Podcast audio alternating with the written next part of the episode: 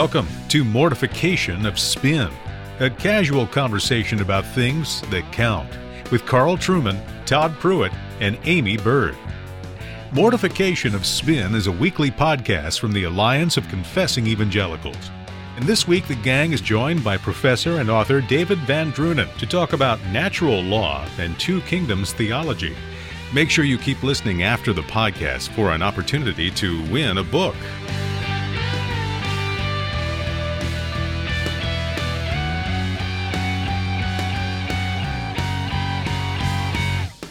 Well, it's great to be gathering for another edition of the show today. We're actually outside one of my favourite shops in the entire universe, uh, Georgetown Tobacco. Uh, I was there last night just as the Gay Pride rally was gearing up outside, and I have to say that Georgetown Tobacco is an island of absolute political incorrectness in amongst this this ocean of politically correct Georgetown twaddle. Yes. Uh, I spent a, a, happy 15 minutes just sniffing the, the different blends they had there, uh, looking at all of the people standing around in the store smoking cigarettes, which you probably can't legally do anywhere in Georgetown in any other shop. I'm feeling very politically incorrect as a West Virginian here. I'm going to have to trade in my corn pipe, I guess, or something else. You look very fetching when you smoke a pipe. but anyway, the reason we're standing outside Georgetown Tobacco is our guest today. I'm glad to say, is a fellow OPC office bearer. Uh, listeners to the podcast will know that I have suffered the brickbats and insults from my two PCA colleagues now for uh, many, many months. It is finally good to have a true Presbyterian uh, joining me on the podcast. So I'd like to introduce our guest today is uh, Professor David VanDrunen, who is the Robert B. Strimple Professor of Systematic Theology and Christian Ethics at Westminster Seminary in California. David will be well known to many listeners as the author of a number of books. Uh, he's written on bioethics, he's written on uh, the history of natural law and two kingdoms uh, theology within the Reformed context. He's written an excellent uh, popular introduction to Two Kingdoms Theology, Living in God's Two Kingdoms, that is published by Crossway. And I would recommend that right at the start for anyone interested in how to navigate Christianity and politics in the current very uh, tumultuous times. That is an excellent book for stimulating biblical thinking on these issues. And most recently, he's published a massive tome uh, Divine Covenants and Moral Order, a Biblical Theology of Natural Law, published by Eerdmans. Uh, Todd has yet to get a copy. He's waiting for the, the illustrated Waiting edition. for the pop up version. Uh, yeah, the, yeah. the graphic novel version, right. which we will be able to, uh, to digest more easily. weighing the table down over here, aren't yeah. they? They're, they're we have two copies in the room copies. with us, and I can actually feel that they're distorting the, the, the tides off the East Coast. so substantial. But anyway, David, it is great to have you with us. Thank you. Good to be here. Thanks for the introduction. Thanks. Well, I'm going to hand over now to, to my colleague Aimee Byrd, who is dying to, to kick off the questions here. So, Aimee, questions for David? Yes. Um, David, I've really been enjoying your books on natural law and the two covenants. And um, when I first read your first book on natural law, um, I learned a lot about the history of it and was very convinced and persuaded in, in your position, but I had a lot of um, practical questions that I still wanted answered. And so I was really happy to read Living in God's Two Kingdoms because I think that it really um, helped me out there, even though I'm still left wrestling with so much. And I think that this has been a hot topic in Reformed theology, but it's kind of stayed in the, um, the seminary and, and academic realm. And as a housewife theologian, I find it very important. So, first of all, I just want to appreciate, uh, express my appreciation for what you've written. But um, yeah, so in ordinary life, I'm finding that these doctrines about Christ and culture affect silly decisions that I have to make all day long, like uh, what sports team my child's going to be on. Um, I've written about how I was invited to Christian yoga. and so um, for me, I'm very motivated to learn about Christ and culture because I see how it affects everyday decisions that a housewife makes. And I was wondering what um, what got you into studying natural law in the two kingdoms. Well, really, it goes back a long time. I was boy, back when I was pretty young, I was very interested in political things. And I was, I, I enjoyed, I, I, I, I play the organ. I was interested in, uh, I spent a lot of time with, with music. And, uh, so I was, even from a pretty young age, I was thinking about, uh, some of these things that we think about are Christianity and culture types of issues. And uh, even though I didn't really know what to call it, and those those questions stayed with me for a long time, even, even going through uh, in my uh, seminary studies and going through law school. And it was really it was it was after I uh, went through seminary, my Master of Divinity program, and uh, was in law school. As I was, I, I, even while I was doing my my law studies, I was reading a lot of theology, and I was reading some of these uh, older Reformed theologians. And I was running into these ideas, uh, running into natural law and this uh, the the two kingdoms category I saw popping up in these older Reformed authors, and it was curious to me because I I, I, I didn't hear Reformed people, Reformed theologians in our own day talking about these things. And so that really got me curious. And uh, as as time went on, I kept poking around on this, and my doctoral dissertation later uh, started to explore some uh, some of these uh, issues. And uh, I really decided that someone really needed to write a book on these doctrines and what happened to them, why they were very common in older Reformed theology, but relatively absent in more recent Reformed theology. And right. that's that's really the genesis of my book, Natural Law and, and the Two Kingdoms. And I've just kept working on the issues since. What do you think? Um, you know, because there's a lot of writing out about the, the neo Calvinist or the transformationalist view. And, and at first, I found that very attractive. Um, what do you think is the best contribution of the neo Calvinist model? And has that helped you to develop your own view anymore or tweak it any? Yeah, I think the the the whole neo Calvinist uh, kind of paradigm was certainly important in in my my own upbringing. Uh, I grew up uh, in the Christian Reformed Church and uh, growing up in a Christian school and go, uh, going to Calvin College for my uh, undergraduate training, uh, it, I was I was certainly surrounded in a sort of neo Calvinist ambiance, and I think one of the things that is is is really helpful about the neo Calvinist uh, tradition paradigm is an emphasis upon the goodness of ordinary vocations, uh, a, a, strong sense that Christians uh, are to have a very positive view uh, of the lawful uh, occupations that they have in this world. That you can you can and should glorify God uh, in them. Uh, I think the uh, the neo Calvinist paradigm, at least traditionally, had an interest in the doctrine of common grace and also uh, in their in their idea of sphere sovereignty, uh, wanted to think carefully about the different responsibilities of church and state and family and uh, other social organizations. And there's certainly a, a lot in that neo-Calvinist tradition that I would I would strongly affirm, and have certain, has certainly been helpful to me in developing my own views. That's good. Thank you, David. I is it fair to say that uh, that Two Kingdoms theology has a fairly broad spectrum um, as far as representatives, uh, people who advocate a two kingdom. And the reason I ask is that even a, a transformationalist is going to say, yes, there's a difference between the church and the world. There's a difference between the church and the state. Mm-hmm. So, my, my question is, how would you how would you answer the critic who would say, two kingdoms theology ultimately leads to a withdrawal from society in, in any practical way. How, how would you answer that critic? Well, I would probably want to begin by saying that it it, it seems like a, a, very strange claim to me. Mm-hmm. Uh, historically, we would probably think of Martin Luther as the first major theologian to really start talking about the two kingdoms as a as a distinct, uh, important doctrine. And part part of the whole purpose of Luther talking about the two kingdoms uh, was in order to recover a high view of vocation. uh, in order to uh, be able to express. You know, he had this this wonderful uh, I, idea. I don't remember exactly how he put it, but you know, God God is the one who. Uh, who feeds people? God is the one who clothes people. God is the one who heals people.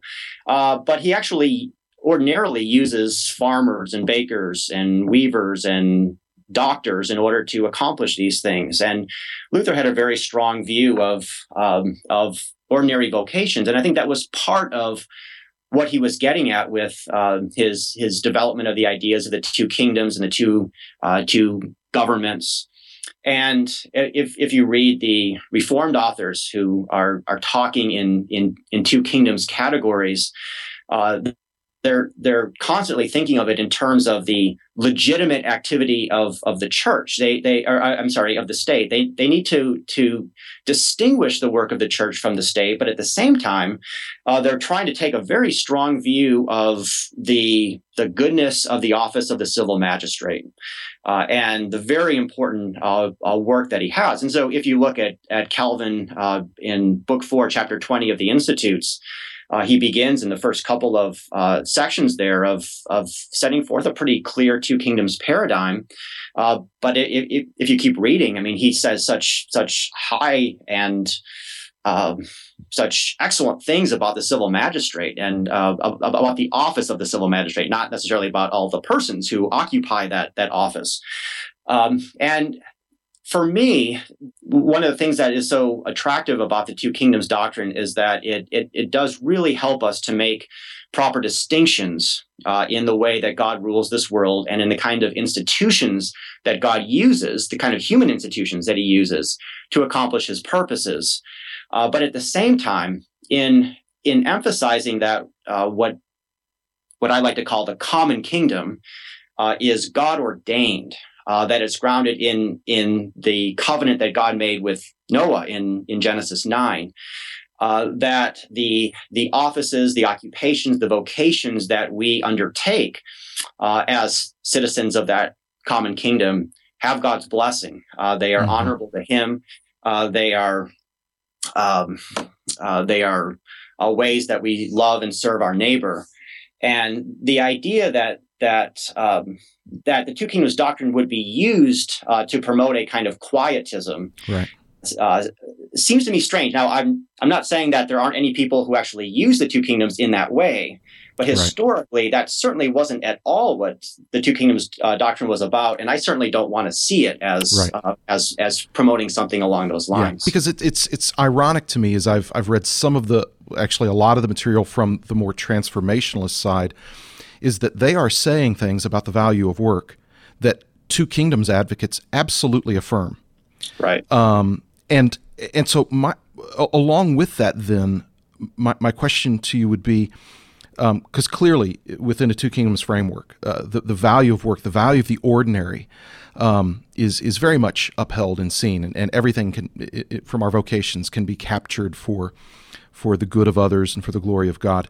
Does the church, in your mind, um, have a prophetic voice, though, in society. For instance, to be very practical, does the church have something to say to society about, for instance, abortion? Well, let me begin by saying that I the uh, I'm I'm a little bit wary of the whole language of the prophetic voice just because of the way that is is is often used. Mm-hmm. What I would say is that the the the church's role uh, is to proclaim the whole counsel of God. There's a sense in which we can uh, almost summarize the entire work of the church with that. I mean, that's mm-hmm. not that, that there would be a lot of other nuances and qualifications that you want to say as well. But basically, essentially, the job of the church is to proclaim the whole counsel of God. Now, alongside of that, uh, I would uh, affirm with West, uh, Westminster Confession 31 uh, that the church is not to intermeddle with civil affairs. Mm-hmm. Uh, and so the church is not itself a political organization. Uh, it is not to see itself as somehow the uh, the guide or the counselor for the state or for civil magistrates. Uh, but it is to be relentlessly, persistently, winsomely, faithfully proclaiming the whole Word of God. And so when uh, there are uh, crises in civil society, when there are debates, divisions about significant moral issues, which of course there always are, uh, the church, insofar as scripture speaks about these issues, certainly has uh, an important responsibility to be speaking about these issues. Uh, and it what, what it says about these issues is what scripture says about these issues. Uh, and so with, uh, with the question of abortion, uh, I believe scripture does speak about issues related to abortion. It does have something to say, something very important to say about the value of human life, even human life in the womb. Uh, and so the church ought to be clear in its teaching, in its preaching, uh, in its discipline uh, about what it thinks about abortion and how it holds its members responsible for honoring um, human life. And I think if the church is faithful in that work of, of teaching and preaching the whole counsel of God, uh, it should be pretty clear to the surrounding society what the church thinks about an issue like abortion. So I don't think the church should be uh, trying to develop political strategies uh, for trying to shape civil law. It shouldn't be involved in trying to choose political candidates uh, for office or trying to micromanage its members' voting habits. Uh, but insofar as the church is proclaiming the word of God clearly and faithfully, uh, surely it's going to have much to say about all sorts of controversial moral issues. David, how would you distinguish your view from a traditional spirituality of the church view, if indeed you would distinguish it, or, or are you really providing a a better conceptual framework for you know, what essentially Charles Hodge was arguing for in the 19th century? How do you understand your position relative to, say, mm-hmm. Hodge? Yeah, I would see it as very similar. Uh, I think the the the whole language of the spirituality of the church is uh, a bit of a tough one to navigate now because it, has been uh, very much associated with uh, the Southern Presbyterians and their um, defense of slavery, and so I I I want to be sensitive to the way that that that that idea is sometimes associated with uh, with ideas and um, notions that uh, I don't want to be uh, associated with. But at the same time, I, I do think that uh, that so many of these 19th century Presbyterians who were who were speaking about the spirituality of the church were trying to get at very similar things uh, uh, to what uh, I'm trying to say today. And I do think that there is a, a, very important um, uh, aspect uh, to our doctrine of the church, which I think uh, uh can be helpfully described as the church's spirituality, uh, in that the church is not a, a, a civil political institution. It has a spiritual task, not not in the sense uh, it's not not spiritual in the sense of ethereal or something like that, but spiritual in the sense that the, the church does not derive its authority it does not derive its responsibilities. It doesn't. It, it, it doesn't uh, uh, see its its nature derive uh, from uh, any political or other uh, uh, social organization. Um, so I, I I do sometimes use the language of the spirituality of of of the church, but it's it's it's not my main hmm. mode of of terminology uh, use. And what I would say that it, it, to to look at someone like Charles Hodge in in his um, in his arguments against uh, the uh, the the Presbyterian Church of of his day uh, making uh, kind of political pronouncements during the Civil War. Uh, I concur with that and uh, thought Hodge uh, took a very uh, bold and, and helpful stand. And I would certainly associate my own views with that um, pretty closely. Yeah. I'm going to ask you a question now that I think Todd and I disagree on the answer on. So I'll be interested to, to hear Todd's response to what I think will be your answer. Okay. Can I, as a minister of the gospel, not as a citizen, well, I'm not a citizen of the United States, but as a, as a member of civic society. Mm-hmm. But can I, as a minister of the gospel, protest outside an abortion clinic? Mm-hmm. Uh, well, I would say theoretically, uh, yes, but practically, there there may be reasons not to. Uh, it it seems to me that a minister of of the gospel has, in some sense, the very same civic responsibilities, civic opportunities that uh, any other Christian has. Uh, we're not we, we, who are ministers of the gospel are not a higher level of Christian. And you're right. You're right about that, David. You're absolutely right about that. Smoke's getting kind of and, thick in uh, here.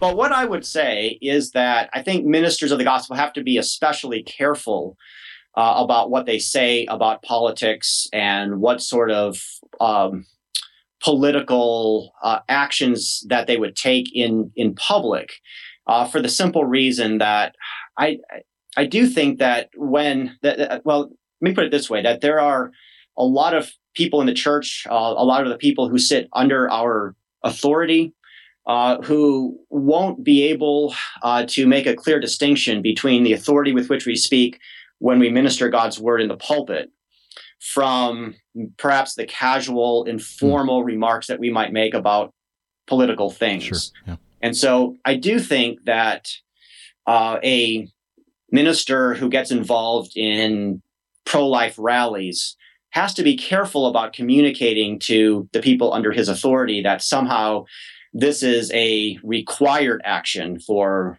for all all Christians, and that um, the minister is setting an example of what godliness and piety means uh, at at this particular time in human history and this place in human society.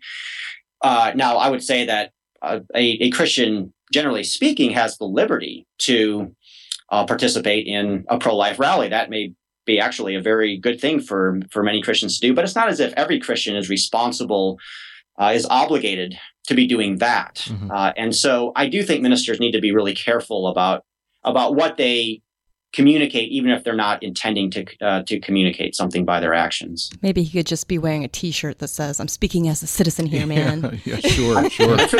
well, I, I, I, and I think that's a really helpful uh, distinction, uh, David. I, I I tend to agree with you on that. I think Carl's been extremely misguided, um, which I think is more a function of his uh, uh, very sad and um, lamentable upbringing in, in Great Britain. But um, this is this is helpful because I I, I think that um, people will oftentimes uh, just simply not uh, understand um, uh, the, the the Christian's role, an understanding of of the value of work. Um, the necessity of uh, involvement in our in our communities uh, from a from a uniquely Christian perspective, and and of course the role of Christian softball. Christian um, softball, Christian um, pipe smoking. Christian I mean, pipe smoking. What does your T-shirt say when you walk into the yeah, tobacco exactly, shop? Exactly. Um, well, this has been this has been a good discussion, uh, David. We really appreciate your time. Uh, appreciate what you've been uh, writing. I look forward to getting a copy of your new book. Uh, apparently, the way that Carl, Carl and, Aimee have gotten uh, their I their paid copies for my own. She, oh, you paid? She oh, freeloaded see, on the Alliance, but I exactly. paid for my I, own. I don't pay for books anymore. This is outrageous. Um, anyway, it, I uh, Carl mentioned it earlier, but I would encourage our readers to get uh, "Living in God's Two Kingdoms" by David VanDrunen. It is a popular treatment. It is not an intimidating uh, book by any means. There's a lot of practical questions. A lot of there. practical, good questions in there that he deals with. I think our readers, our, our listeners would find it very helpful if you want to kind of tease out some of these ideas that David's been talking about. Um, he, he, it's a very, very helpful book. And, and if actually, if you will visit um, our website, mortificationofspin.org, uh, we're going to be giving away several copies of Living in God's Two Kingdoms. And uh, we would we, we commend that book to you enthusiastically. We think it'd be very helpful for you. Uh, so, uh, David, professor of uh, systematic theology at uh, Westminster, California, thank you so much for being with us today. You're welcome. Thanks for having me. You bet. And for Carl Trueman and Aimee Byrd, this is Todd Pruitt. And until we get to speak get out to, of this tobacco shop. Oh, it's a, been a wonderful billows of smoke. Um, Georgetown. If you're ever in Georgetown, go by Georgetown Tobacco and uh, maybe dodge the Gay Pride rally. Do- dodge the advice. Gay Pride rally, but uh, find yourself inside the place's Xanadu. Um, uh, this has been Mortification of Spin. And until next time, uh, we'll see you later.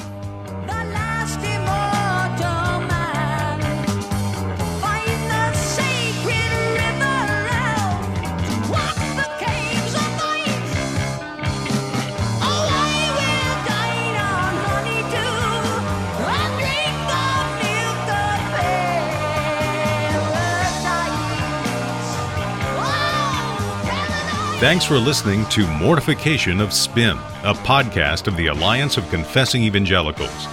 The Alliance is a coalition of pastors, scholars, and churchmen who hold to the historical creeds and confessions of the Reformed faith and who proclaim biblical doctrine in order to foster a Reformed awakening in today's church. Don't forget to visit our website, mortificationofspin.org. There you can enter for a chance to win excellent, uh, popular introduction to Two Kingdoms theology, Living in God's Two Kingdoms, that is published by Crossway. And I would recommend that right at the start for anyone interested in how to navigate Christianity and politics in the current very uh, tumultuous times. That is an excellent book for stimulating biblical thinking on these issues. Join us next week on the program when the gang will discuss uh, the whole idea of a, of a creedless Christianity. It, you know, Christianity yeah. just doesn't just doesn't hold up. You know, strictly as a yeah. platform for me to do my good work. He's looking for that, for the community aspect of the church without the theology that binds it together. He's looking to belong without having to believe. I mean, he says he wants to give his life to a different gospel. and so he wants to serve others as a humanist chaplain, but really um, it's leading them to total despair. Right. Where is your right. hope? There is no yes. hope. That's next week on Mortification of Spin. Don't forget to go to our website and enter that book drawing, and we'll talk to you again next week.